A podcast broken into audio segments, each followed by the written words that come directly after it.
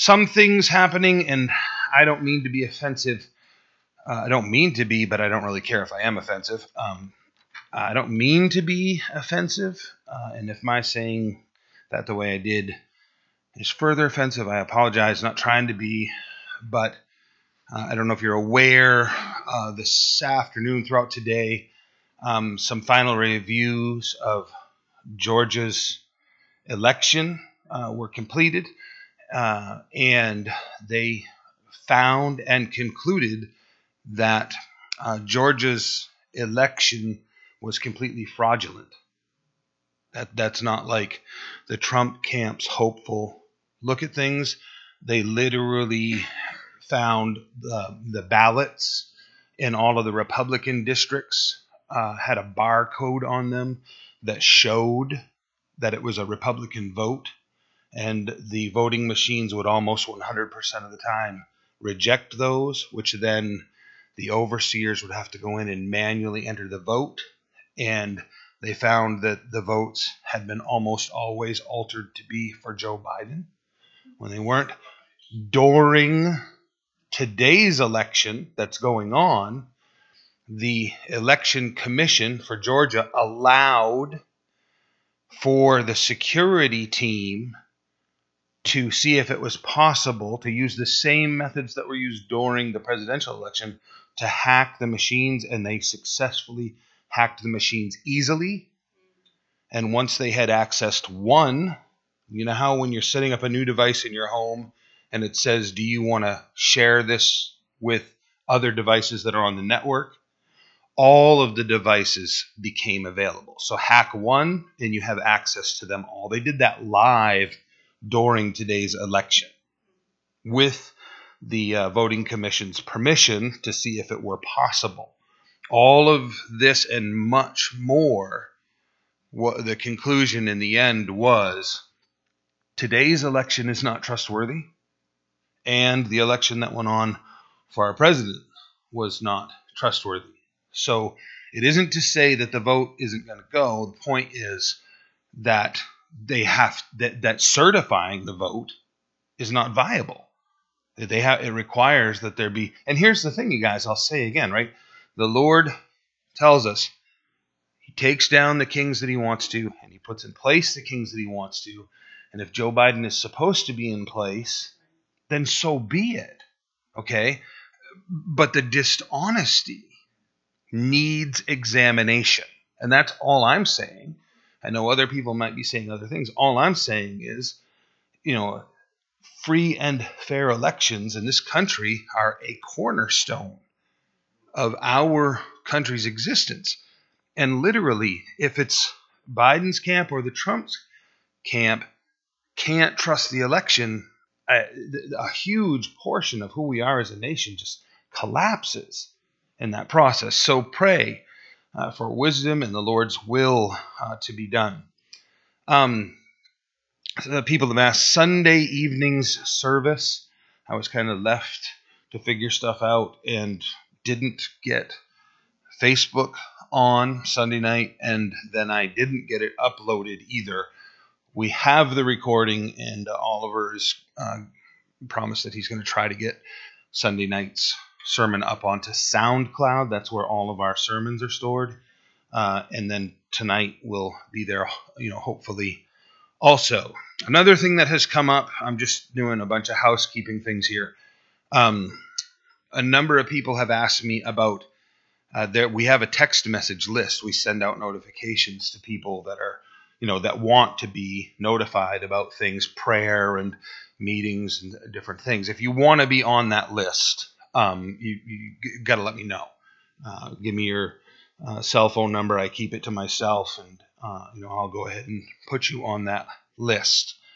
Um, in regard to COVID nineteen, that's going to be some of what we talk about tonight. Um, we've reached a milestone in the world 1.8 million people dead from COVID 19. And everybody kind of goes, whoa, okay, well, now let's rewind, right, to uh, the beginning of 2020. And they told us within six months, 20 million people would be dead.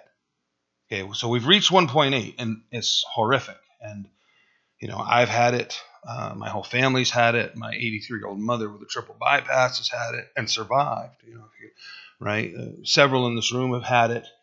Um, I can tell you, it's like having really, really bad flu. That's that was my experience. That was my mother's experience, my family's experience. Uh, 1.8 million people dead. How about this? 8 million people die every year from smoking cigarettes. Does that put it in perspective at all? Okay, you know we're killing it. Like, don't like go look up the statistics on alcohol. We're not closing the bars for that reason. We we weren't closing the bars for those reasons.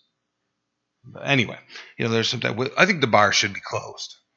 You know, I do, and the marijuana, you know, distributors and all the above. But anyway, that's just something else to think about.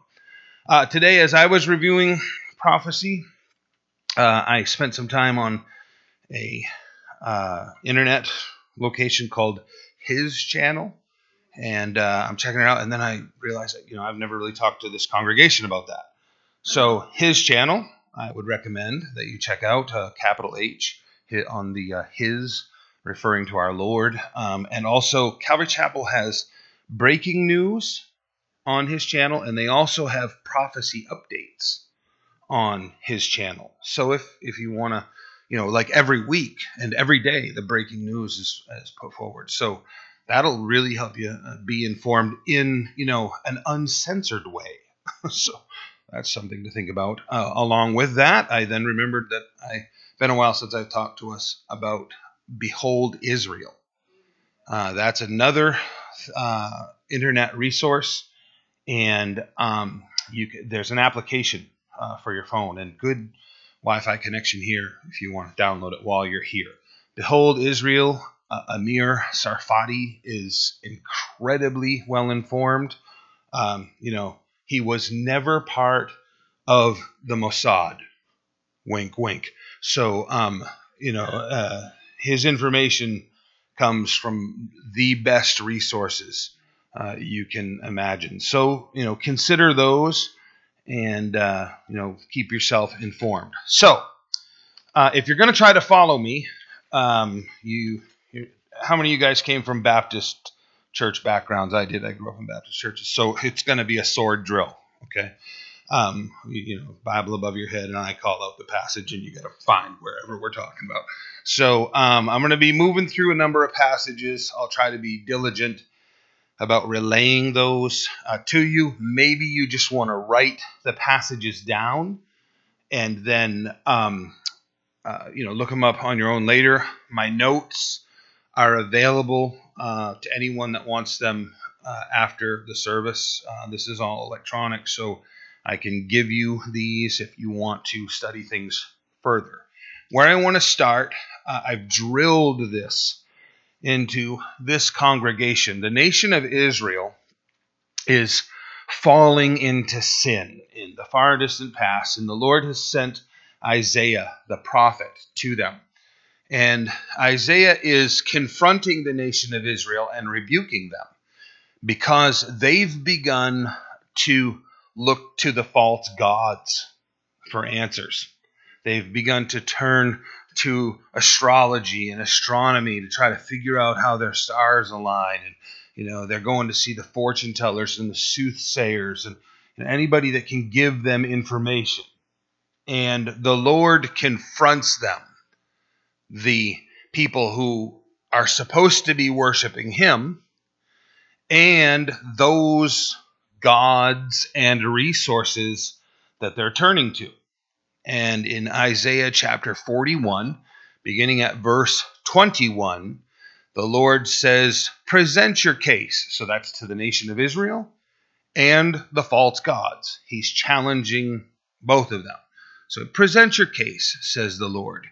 Bring forth your strong reason, says the King of Jacob. Let them bring forth and show us what will happen.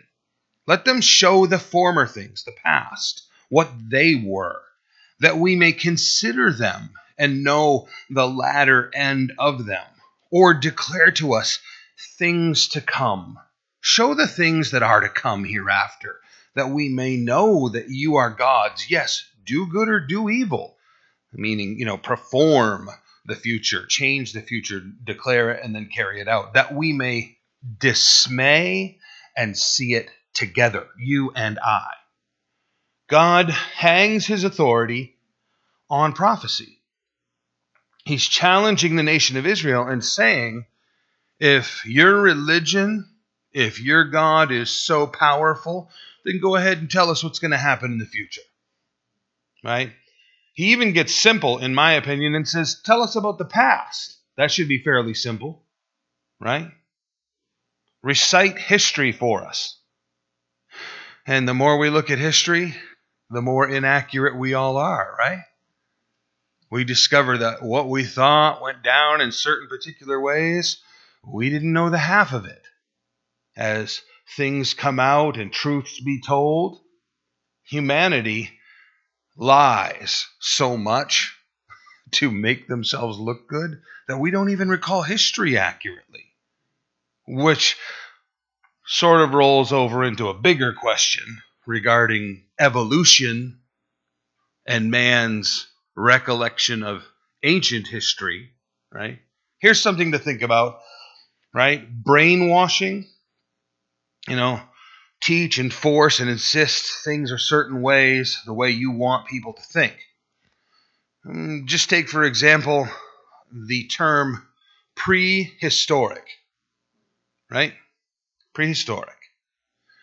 Well, according to the scripture, God tells us when everything began and everything that has occurred since all things began. If that's true, which it is, then there is nothing prehistoric.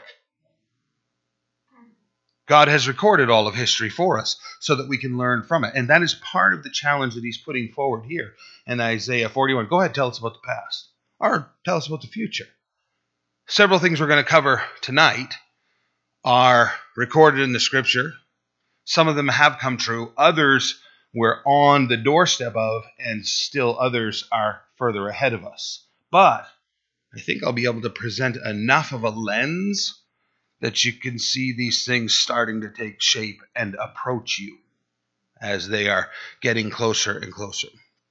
Um, just to sidestep, uh, I put these in the notes this way and didn't mention it a moment ago. 133 million Americans are registered to vote. Okay? 133 million Americans registered to vote. So that's the only people that can vote, right? Because if you're not registered, you can't vote. Donald Trump received, without question, 74 million votes. Some of you do math really quick, right? That would only leave 59 million votes for Joe Biden. And yet he received 80 million votes. Yeah. Facts are pesky things, aren't they? Yeah. So, uh, in regard to prophecy, I found an interesting thing. In Matthew chapter 24, verse 29, at the beginning of chapter 24, um, they had the disciples and Jesus have just left the temple, and the disciples are just all jacked up about how beautiful the temple is. And I don't know if you've studied any of the history of it, but it was magnificent. Um, it was white marble, highly polished. Uh, the entire temple, incrementally, uh, was overlaid with hand hammered gold. So they pounded into thin foil like sheets and they heat the surface and then they heat the foil and then with a soft mallet they pound it in layer upon layer and the whole temple was overlaid with gold. So white polished marble overlaid with gold, huge. Uh, you know, we would almost think of it as like a parking lot, but surrounding the temple, flat polished marble. Okay, white, all polished, with two rows of columns with an overhanging roof surrounded in a square, a colonnade all the way around. Very frequently, from a distance, people would glance up and have to take a quick double take because their eye and their mind would mistake it midsummer, 110 degrees, Middle Eastern heat. It would look like a white snow covered mountain. The reflective gold, the brilliant sun, all of that white marble. It was astonishingly beautiful, right? So they come out and they're all exclaiming about how beautiful it is. And Jesus makes a statement that blows their mind that soon there will not be one stone left on top of another on that site. The place was going to be leveled. And they were stunned by that statement. So they sit him down, or he sits them down, and they ask him three questions. Okay. When is this going to take place? What will be the signs of your coming? And what will be the end of the age? How will we know that's coming about? And what follows in Matthew chapter 24 and 25 is referred to as the Olivet Discourse. Jesus sat down on the Mount of Olives and he explained all of that to them. What the signs would be for his coming, when those things, the destruction of the Temple Mount, would take place, and the end of the age. So, in giving that explanation, he says in Matthew chapter 24, verse 29, immediately after the tribulation of those days, which seems to be the period regarding the destruction of Israel, which much longer than what they were initially thinking. Thousand plus years Israel was put out of the country, right? So he says, immediately after the tribulation of those days, the sun will be darkened, the moon will not give its light, the stars will fall from heaven. The Greek language, if we were to interpret it a little better, would mean that the stars are going to go out. Like you, where stars were, they're not going to be there anymore. There might also be meteor showers upon the earth, which would cause them to think that the stars that went out had fallen to the earth, and the powers of heaven will be shaken. Uh, the celestial powers shaken, and also he's referring to the spiritual powers uh, being shaken. So, um, you know, sun darkened, moon not give its light. I mean, come on.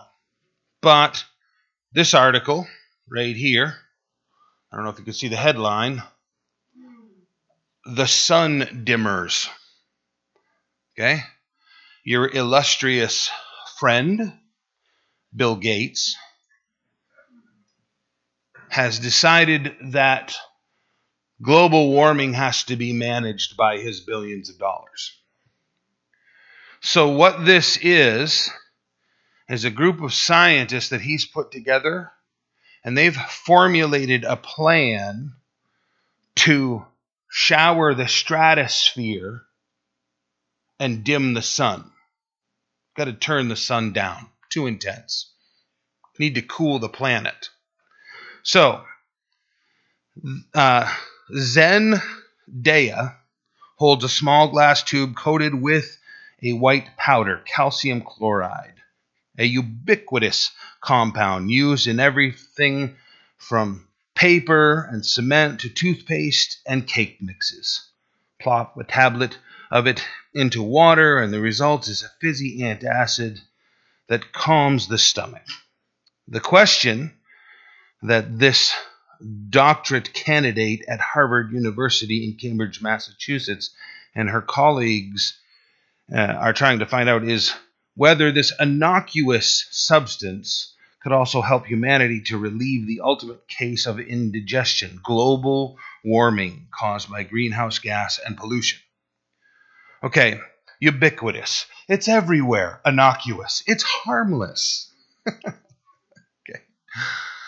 Uh, they go on to talk about some specific things. Uh, Mount Pinatubo, 1991 in the Philippines erupted. It buried Andrews Air Force Base under 21 feet of rock. It also ejected a pyroclastic cloud into the stratosphere for days. As the planet continued to turn, it just belched out its filth, filling the world's atmosphere with ash, So much ash spewed into the atmosphere by one volcano, it cooled the Earth's atmosphere by two degrees. Record snowfalls the next year. Right? You might not remember the snowfall of 1992. I do distinctly because I was working for Daigle Oil Company in Bangor and Brewer as an assistant manager, and I was responsible for plowing those two yards out. No snow that stayed on the ground until February. We got snowstorms, many of them, but it melted off. February of 1992, it snowed 28 days in a row, and we got six and a half feet of snow. You cool the Earth's atmosphere by two degrees, you change things dramatically. Bill Gates and his buddies want to begin a process of showering the stratosphere with this white powder, calcium carbonate, and in the process cool the planet by as much as five degrees. What happens if you've done that and then another Mount Pinatubo goes off? You don't know what's going to happen, do you? You're going to shift whole weather patterns. You're going to, you might potentially destroy, literally destroy this planet. Think about the arrogance involved with that. Okay, now maybe this will scare the stuffing, you know, out of you. As the, you know, Jesus is saying, the sun will be darkened the moon will not give its light. The stars of heaven will fall. Right? Now let's take the other side, right? How does that get out of the atmosphere? Well, Mount Pinatubo's ash, which was at the same level in our stratosphere, fell to the ground as acid rain. Right? What are you going to do to our lakes and our streams and our whole world's ecology? if you start to, but you know, he's Bill Gates, so he must know what he's doing, right? Surely, right? You've trusted his work for years. You've never had a single problem with Windows, right? You've never wanted to kill someone, uh, you know, at the end of the day, dealing with that, right? Because nothing goes wrong anywhere along the way. So, could it potentially cause a backlash in the other direction?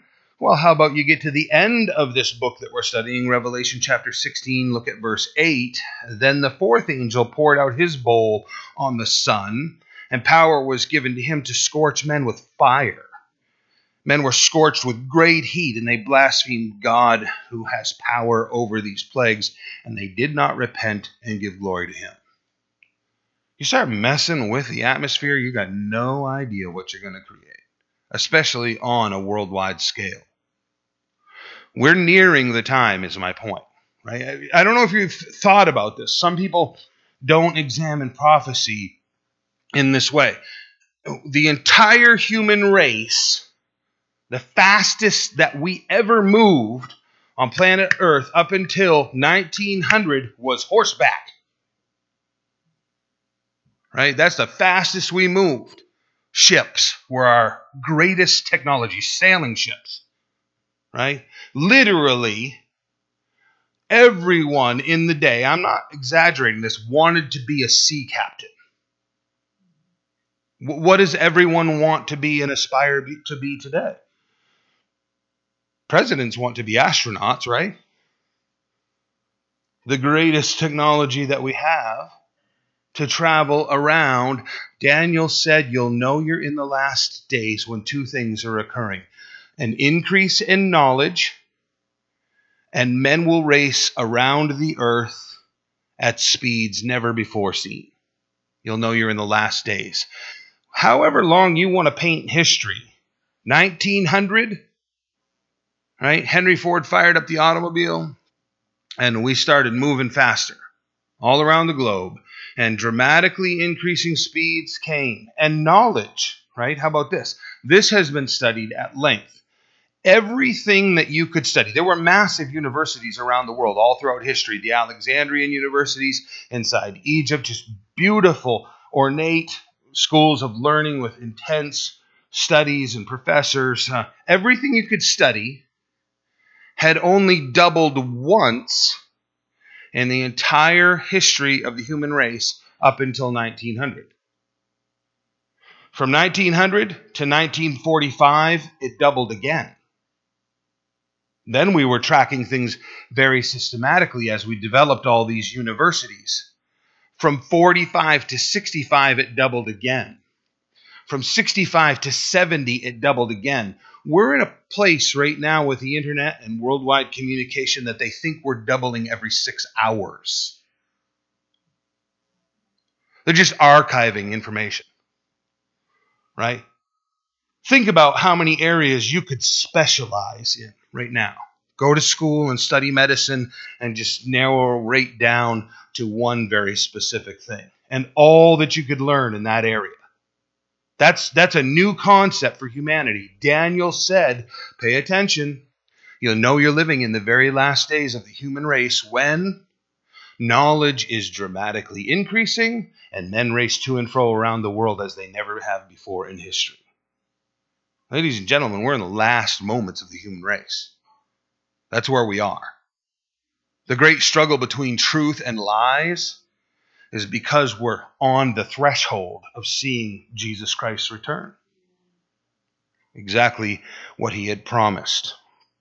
Um, just uh, I got plugged a bunch of sort of weird things that I came across the past few days. Did you know that the mayor of Washington D.C. named Christmas Eve Dr. Anthony Fauci Day? I'm sorry, but that's blasphemous. Blasphemous. Uh, in regard to COVID 19 and disease, I would encourage you uh, to read the book of Revelation, but in particular, Revelation chapter 6. Four horsemen are released there. You've heard of the four horsemen of the apocalypse. The last one brings death and disease with him. What we're experiencing for death and disease right now isn't even close to what's going to be released upon this earth. I'll just tell you this there's an escape plan in place by God. Okay? You don't have to experience these things. But God's wrath poured on this earth, the four horsemen of the apocalypse are part of that. Revelation chapter 6. That last horseman that comes delivers death in a way the world's never seen. In the first wave of it, one fourth of the world's population is wiped out. Now, for you serious Bible students that have grown up in churches and maybe your pastors have told you, oh, the first three and a half years aren't going to be that bad. The four horsemen are released in the first three and a half years. And all of this death, one quarter of the world's population, occurs in the first three and a half years. One more time, class. One quarter of the world's population is all of South America, all of Central America, all of North America, US and Canada, and all of Western Europe. It literally says they're, they're not going to be able to bury the dead.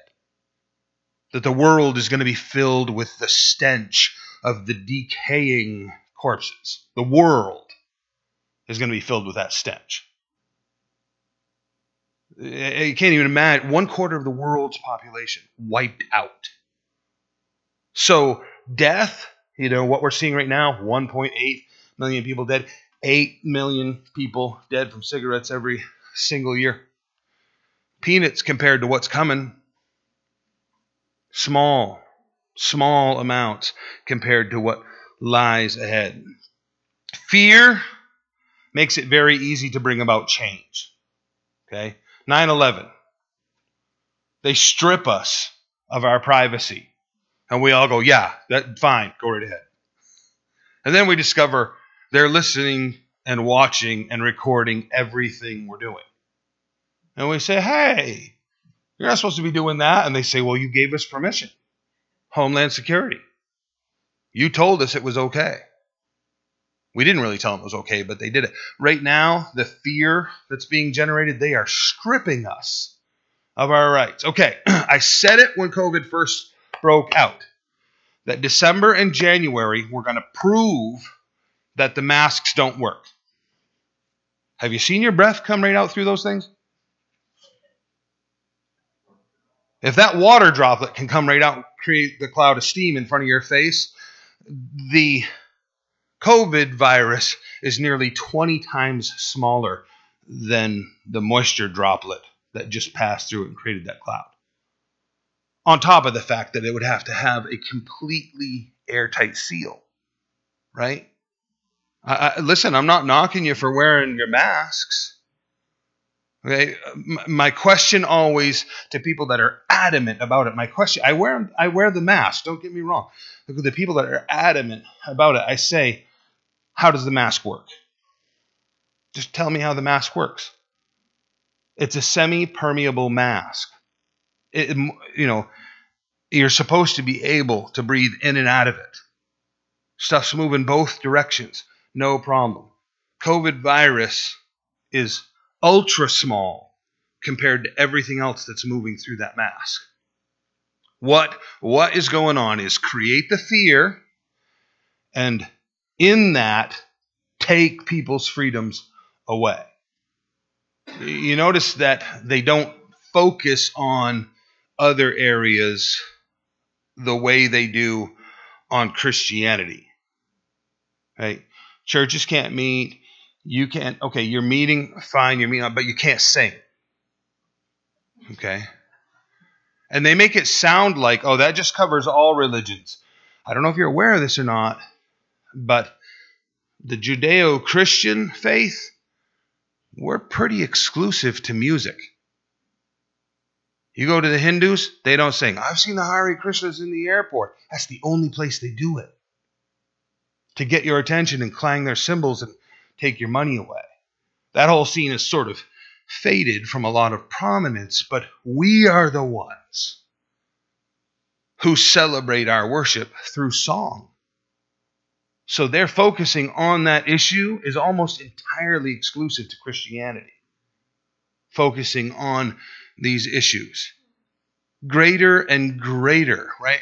When this started, we many of us had long conversations about Kristallnacht. Right? The Germans, all through Germany, but specific areas more so, went through their communities smashing the windows in the businesses and the homes of the Jews. They did it for three days straight. Every night, smashed the windows in the homes of the Jews and the Jewish businesses. And then they just stopped. And people asked Adolf Hitler, why did you stop? Like, why didn't we go all the way? Why didn't we kill him then? What, you know, they had this mindset like, why stop? And he said, now we know. And that's all he said. That was his answer to why did you stop? It was much later when he revealed that was a test to see if they were going to defend themselves and if their neighbors would defend them. Now we know they won't defend themselves and their neighbors won't defend them. So then they carried out their entire plan. That's what's going on right here. They are testing to see how far can we push, right? and they they push to a point and everybody's you know finds their place of i'm going to wear a mask i'm not going to wear a mask whatever and then they push further and they push further are you aware that right now there's a whole new covid virus that's far more deadly and far more contagious than the one we're currently experiencing guess what hogwash i mean it it's already been very well studied. Every virus mutates. Every virus mutates. Airborne virus passes in a very specific way through every culture. You cannot stop it, and it has a very predict- very predictable infection rate and death rate. The worst death rates in airborne viruses, 2%. The worst, right? Yes, you can find locations where it rises as high as 2.3, maybe 2.7 in certain cases, but that's actually to do with the uncleanliness of the culture and the circumstances and the lack of medical treatment. Hey, you can take other locations and they've got 0.5. The average is hovering right around 1.7 to 2%. That's that's how many people are, you know, affected and pass away. And I hate to be callous about it. I'm not trying to be crass, but it it hits the low hanging fruit. That's how the medical community refers to it. The people that are elderly and weak and sick and compromised immune system. I just sat here and started this whole thing talking about how I have an autoimmune issue. And I had COVID 19, and here I stand. Yes, I know people who have also died from it. I, I personally know people who have died from it. Okay? Point is, influenza is killing people like this every single year. Every single year. Just like this. Right? If you're sitting here right now hearing this and you're kind of like feeling like you're being shamed, not at all. What I'm trying to do is provide information that frees your mind from the fear that's being placed upon us. The fear is being created in order to gain greater and greater controls. I can tell you right now, if Joe Biden is president, kiss America goodbye. Kiss it goodbye. This will be a socialist nation. It will be. You remember how in the 60s, especially in the 70s, all the people in Florida were getting on rubber tubes and rafts and just swimming for Cuba? Remember that? Oh no, they were doing that from Cuba to get to here. Right? And that's the way it always is. You know, Senator Ewing years ago said there's a reason that they build walls around every socialist nation that has ever been created. It's so that everyone will be forced to stay inside and enjoy the benefits together. Everyone wants to escape. Everyone ends up wanting to escape. Oh, well, Sweden's a socialist nation. No, it is not. No, it is not. That is a lie. They have socialized medicine, they have some socialized levels of schooling, but they are not a socialist nation. That's why they prosper. Right? Slavery robs every nation from prosperity because no one wants to work. Because I'm brilliant and I'm the hardest worker in my nation, but I get the same amount of pay and benefits as the guy that stays home and does nothing. The benefits of our culture is why people strive and work and achieve greatness. Freedom is what accomplishes that. We're plunging towards this stupidity, and it is all through the process of fear. New currency. Fear, got to have a new currency. Well, crypto coin, Bitcoin, all these different things, and people got all these different. The thing that they're starting to ramp up right now is the money passes disease. Right? Paper money, coin money. You know, they're literally. How about this statistic, you guys? all inside dining, they've tracked it very well. It has generated COVID contamination at one a rate of 1.2.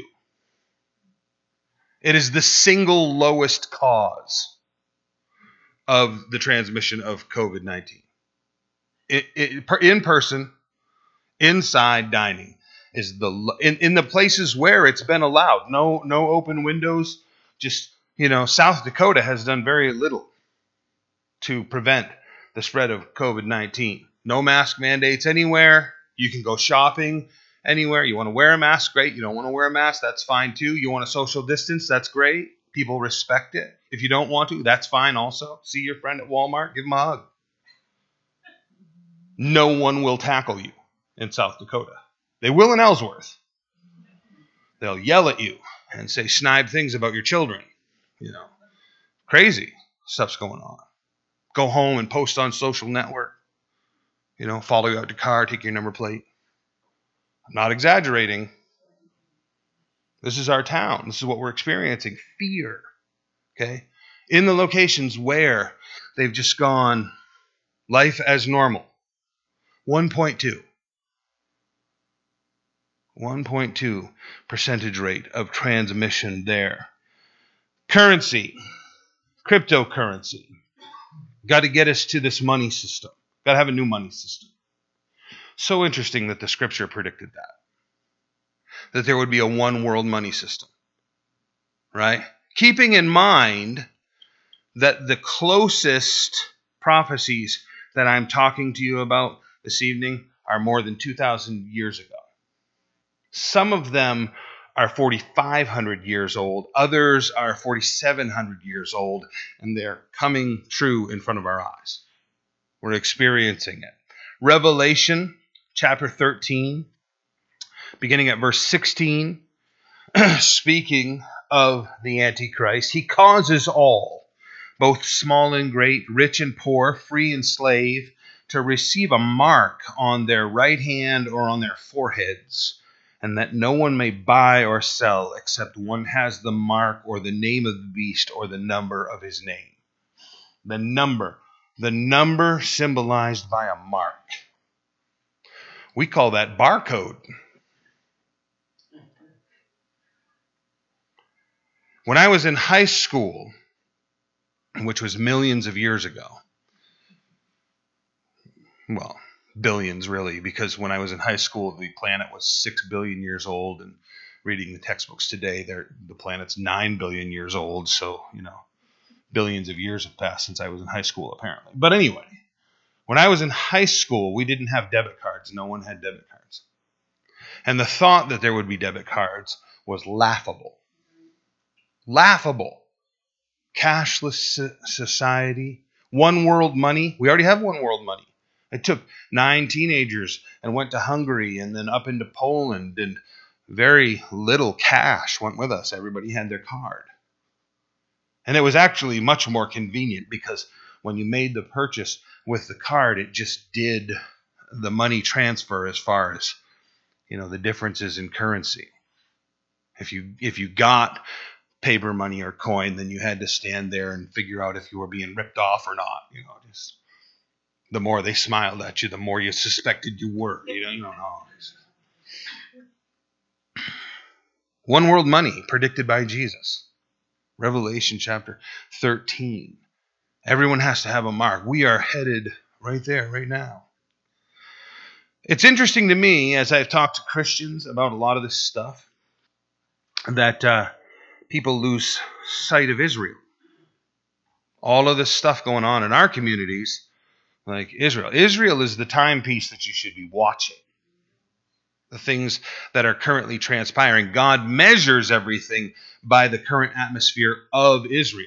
When you look at the scripture, he doesn't say much of anything that could even be interpreted as being America. Most everything is in light of Israel and their relationship as a people with him. Zechariah chapter 12, verse 3 it says, And it shall happen in that day that I will make Jerusalem a very heavy stone for all peoples. All who would heave it away, you know, get rid of this, will surely be cut in pieces, though all nations on earth are gathered against it. Notice that it says all. All nations. That would have to include us. Darn it. I can tell you one way that would happen really, really rapidly if there were no Christians on the planet. That would change the atmosphere really quick. 1 Thessalonians chapter 4 verse 16 says for the Lord himself will descend from heaven with a shout with the voice of an archangel and with the trumpet of God the dead in Christ will rise first, then we who are alive and remain shall be caught up together with them in the clouds to meet the Lord in the air, and thus we shall always be with the Lord. Therefore, comfort one another with these words. Comfort one another with these words. Now, I try to talk to people about the rapture of the church, and in the church, one of the first things I get is, oh, that's a new teaching in Christianity to sell books. Timothy LaHaye and all of his buddies, you know, Left Behind series, they're just trying to make money. Well, I can tell you as a, a, a student of the scripture that that's a very false statement. All through church history, the church has taught that Jesus Christ is going to be back any minute. In Acts, when we read that the church sold everything that they had and they all came to live together communally, and those who had much shared with those that had little, and everyone took care of one another. The reason they did that was because Jesus said, I'm coming back for you soon. And they were all looking at it like, any minute Jesus is going to be back. So why do I keep this piece of property? Literally, people were selling off all of their possessions, all of their land, and just giving it to everyone and living together because in their mind, Jesus was going to be back any minute. The first church leaders started dealing with people from outside the church that were saying Jesus is not coming back. Yeah, yeah, yeah, he said that, but really what he meant was spiritually, he's in your heart. They started to teach amillennialism right there in that first century the church leaders rose up and wrote extensively saying anyone that teaches that Jesus Christ is not going to return and rapture the church off from the planet is a heretic and you should have nothing to do with them. So, whether you believe it or not, understand that the church has always believed this. Oh, well, the word rapture isn't even in the Bible. Well, I get smug at that point because the word Bible isn't even in the Bible. Why are we using that as a clarifier? Okay? The word rapture is in the Bible. It's where I just read from. The word here is translated caught up. 1 Thessalonians chapter 4 verse 17. They shall be caught up. The word that was used there was harpazo, which means to be snatched away suddenly with violent force. Okay, it doesn't mean, oh, the church will be filled with elation and their spirits will be lifted up to thoughts far beyond this earth. That's not what it means at all. It means literally, physically ripped off from the earth. That's what that's what Paul was saying Jesus had taught him that the church would be violently, suddenly removed. We're told elsewhere that it will be removed violently, suddenly, in the twinkling of an eye. Okay, I made the point in Sunday's study that that's a literal physical term. When you have that spasm in your eyelid, and no one else can see it, but you feel like, oh, my eyelid is just shaking right now. I can't stand this. One flutter. When it drops down and recedes back up, one pulsary movement, that's the twinkling they were referring to. Not even a full blink. The fluttering of your eyelid, the twinkling of an eye. That's rather instantaneous when you consider it that way. The term harpazo was translated into Latin and became raptus. And the church began to refer in English to the rapture, right? We use that term, oh, enraptured. It is a biblical term. It is used right there in First Thessalonians, and it is what we are looking forward to. Well, how do I experience that? Well, it's really quite simple. John chapter 3, there's a really interesting conversation that occurs. John chapter 3, verse 1 there was a man of the Pharisees named Nicodemus, a ruler of the Jews. This man came to Jesus by night and said, Rabbi, which means teacher, we know that you are a teacher come from God. For no one can do these signs that you do unless God is with him. Jesus answered and said to him, Most assuredly, I say to you, unless one is born again, he cannot see the kingdom of God. I like the way Jesus does that.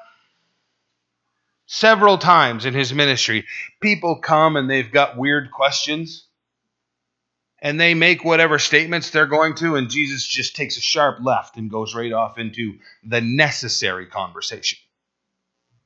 We know that you're from God. No, oh, you're miraculous, and no one can do it, and you're just incredible. And you know, Nick, nobody's even going to see the kingdom of God unless they've been born again. I beg your pardon? The term born again is not something the church has created. Our God and our King coined the phrase. You must be born again. You want to be part of the rapture? You must be born again. You say, well, what's born again? Good question. Nicodemus said to him, How can a man be born again when he is old? Can he enter a second time into his mother's womb and be born? Is this some kind of reincarnation thing we're talking about? Do we go through life cycles in a way that I'm not aware of? What do you mean born again? This is what he's asking. Jesus answered, Most assuredly I say to you, unless one is born of water and the Spirit, he cannot enter the kingdom of God. What does that mean? Well, ladies who have given birth, right? You break your water, and then the child is born. Natural birth. Born of water. And there's a couple ways to interpret this, but this is probably the best, simplest way. Natural birth, you got to be born naturally and born again.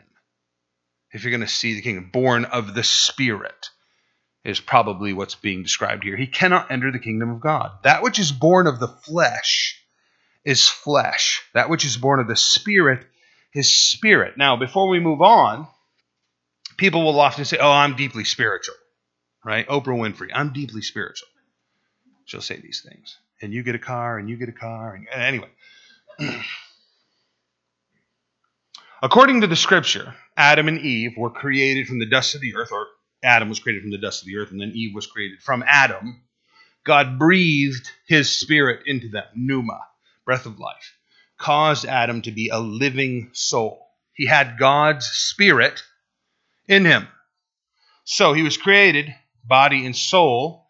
Soul, as we understand it from the scripture, is the seat of your thoughts and the seat of your emotion, right? The spirit comes from God. The soul comes natural from your person. That's who you are. Life shapes that as you move along, right? Nature and nurture cause you to have the personality that you are. When Adam and Eve fell into sin, according to the Word of God, the spirit that God had given them was killed by sin. The curse was announced by God. The day you eat of the tree of the knowledge of good and evil, in dying, you will eventually die. Their spirit died, and then eventually their body died. According to the scripture, not the opinions of the human race, according to the scripture, every single person that was born after Adam was born with their spirit dead. They were born with a dead spirit. Oh, I'm deeply spiritual. When I listen to people who tell me that, what they really mean is I'm very emotional. I move deeply emotionally, easily is what they usually mean. I'm a very compassionate person. Wonderful. But you're also a walking zombie. Your spirit is dead. Until Christ gives you his spirit, you're going to hell. It's as simple as that. He goes on to explain to Nicodemus that you couldn't possibly understand these things with a finite detail. And he gives the illustration you see the trees move, but you don't know where the wind comes from. So it is with the Spirit, right? If you're going to be born again, it's going to be a work of the Spirit. How do I get that? You ask for it. That's how you get it. I did that once. I didn't feel anything. Doesn't matter, right?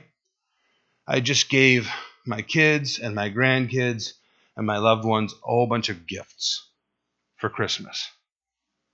It didn't matter how much they believed I was going to give them those gifts. It didn't matter if those gifts emotionally stirred them. The reason they received them was because I was faithful to give them. That, that is how it is with salvation. You want salvation? Here's how simple it is you ask the Lord for it.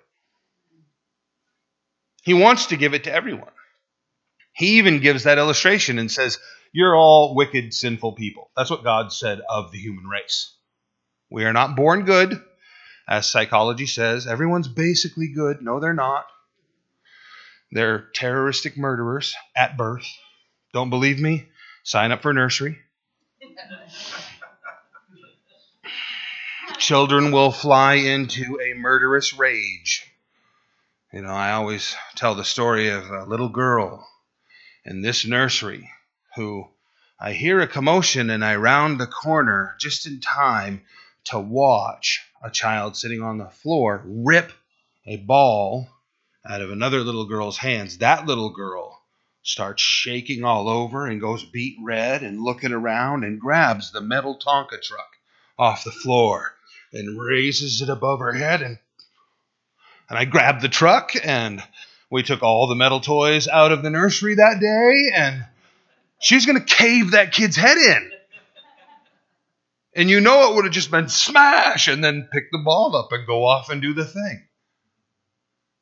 We are born wicked. That's what the scripture says.